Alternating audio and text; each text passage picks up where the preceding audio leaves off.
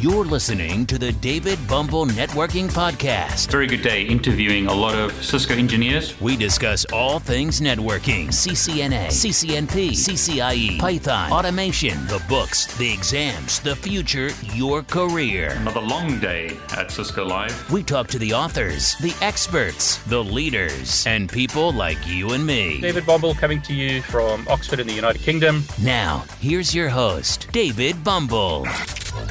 I've been asked multiple times to create videos explaining how to use Wireshark. Now, I believe in creating content that's very practical. If you want to follow along and try this yourself, make sure that you've got Wireshark installed. If you haven't, use the link below this video to watch a video where I show you how to install Wireshark and get started. But if you've already got Wireshark installed, use the link below this video and download the pcap.ng file that I've created.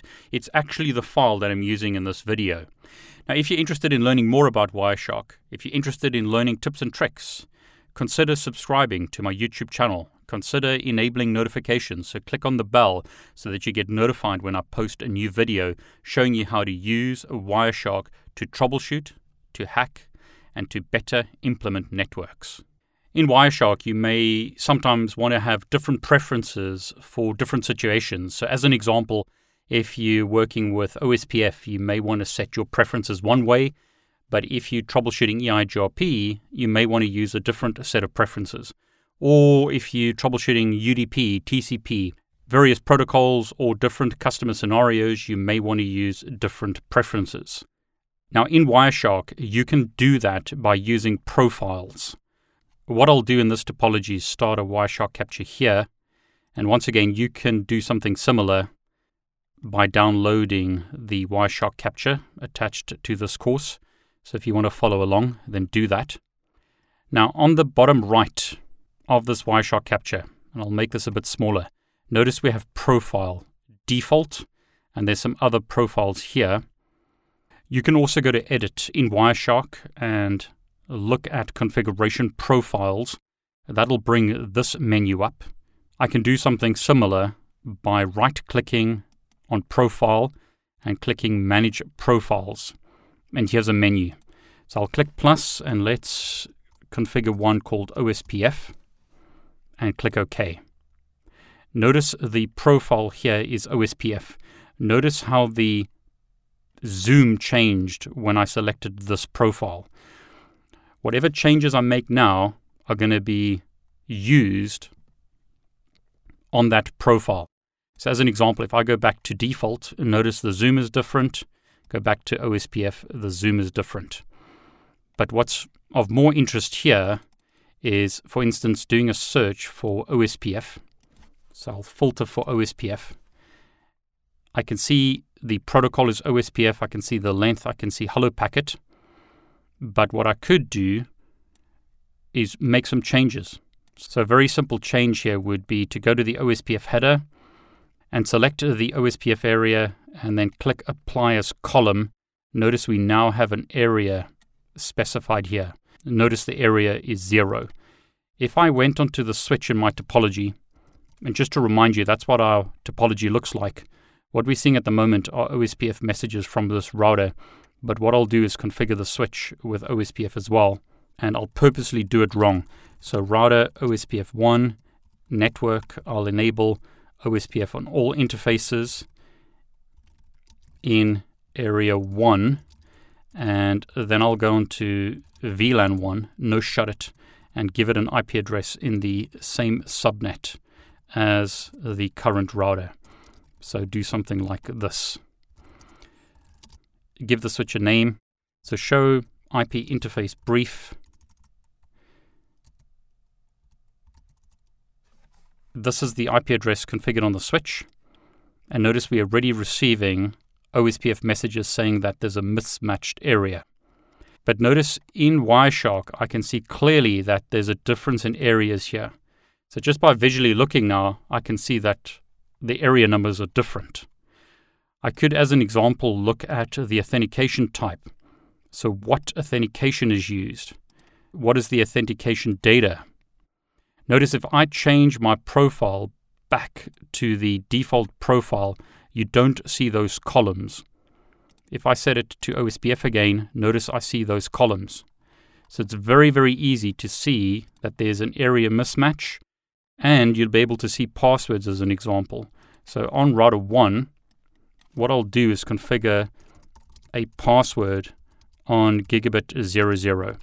So interface gigabit 00, IP OSPF authentication, and I'm going to specify the key as, let's say, Cisco.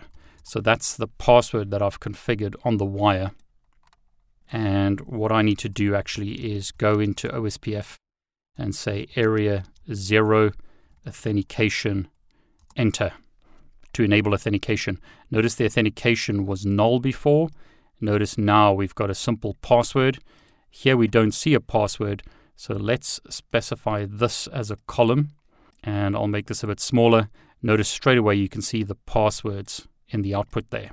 So you can see simple password is Cisco. So authentication data, let's remove that. There's the passwords shown very, very quickly in Wireshark.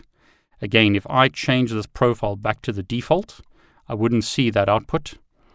Change it back to OSPF, I can see that output very clearly in Wireshark. Let's create another profile. So I'll right click, go to Manage Profiles, and let's add one called EIGRP and click OK. Notice the zoom is back to the default, so I'll make that a bit bigger again just to make it easier to see this on the video. Maybe a bit too big, so let's make it slightly smaller. These columns are too large. But let's filter now for EIGRP.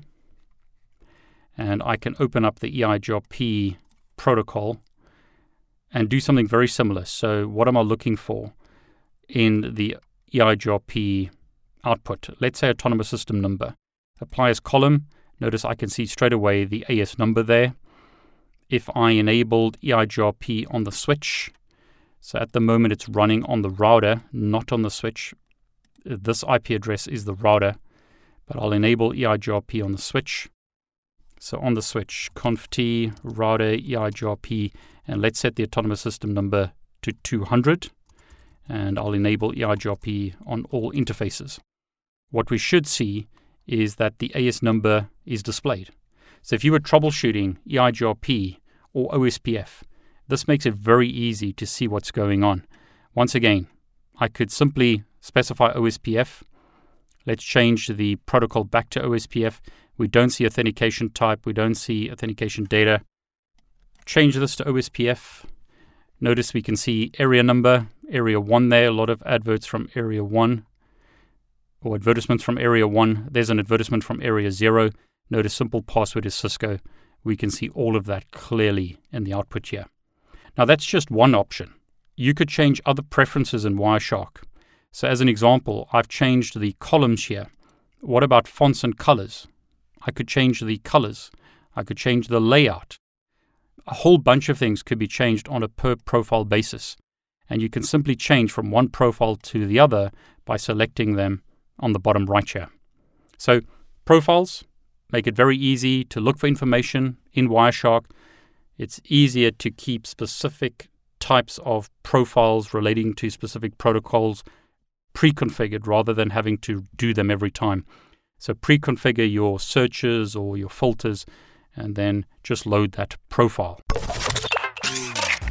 Thanks for joining us on today's podcast. Be sure to visit David's YouTube channel at David Bombal, where you can subscribe and watch all of his videos. While you're at it, if you found value in this show, we'd appreciate a rating on iTunes. Or if you simply tell a friend about the show, that would help us out too. Catch you next time on the David Bombal Networking Podcast. All the best. Take care.